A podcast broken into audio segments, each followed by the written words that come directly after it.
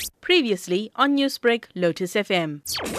The province of KwaZulu-Natal has a new police commissioner, Lieutenant General Nhlanhla Mkhwanazi. He takes over from Mmamonye Ngobeni, who left under a cloud, taking an early retirement. She had been suspended after being investigated for corruption. Mkhwanazi is no stranger to the post. He has been acting as police commissioner for the past six months. Police Minister Bheki Cele says it's a relief to finally have a permanent person to head the province's police. Both men have a history of working together, dating back to the days when Cele was National Police Commissioner. Cele elaborates. We have decided to appoint the permanent provincial commissioner of the province of KwaZulu-Natal. Surely will be taking the matters forward. He has been the part of the stabilization. Meanwhile, the new KwaZulu-Natal Police Commissioner, Nhlanhla Mkhwanazi, says one of his priorities will be to tackle the scourge of political killings, house breakings, and car hijacking.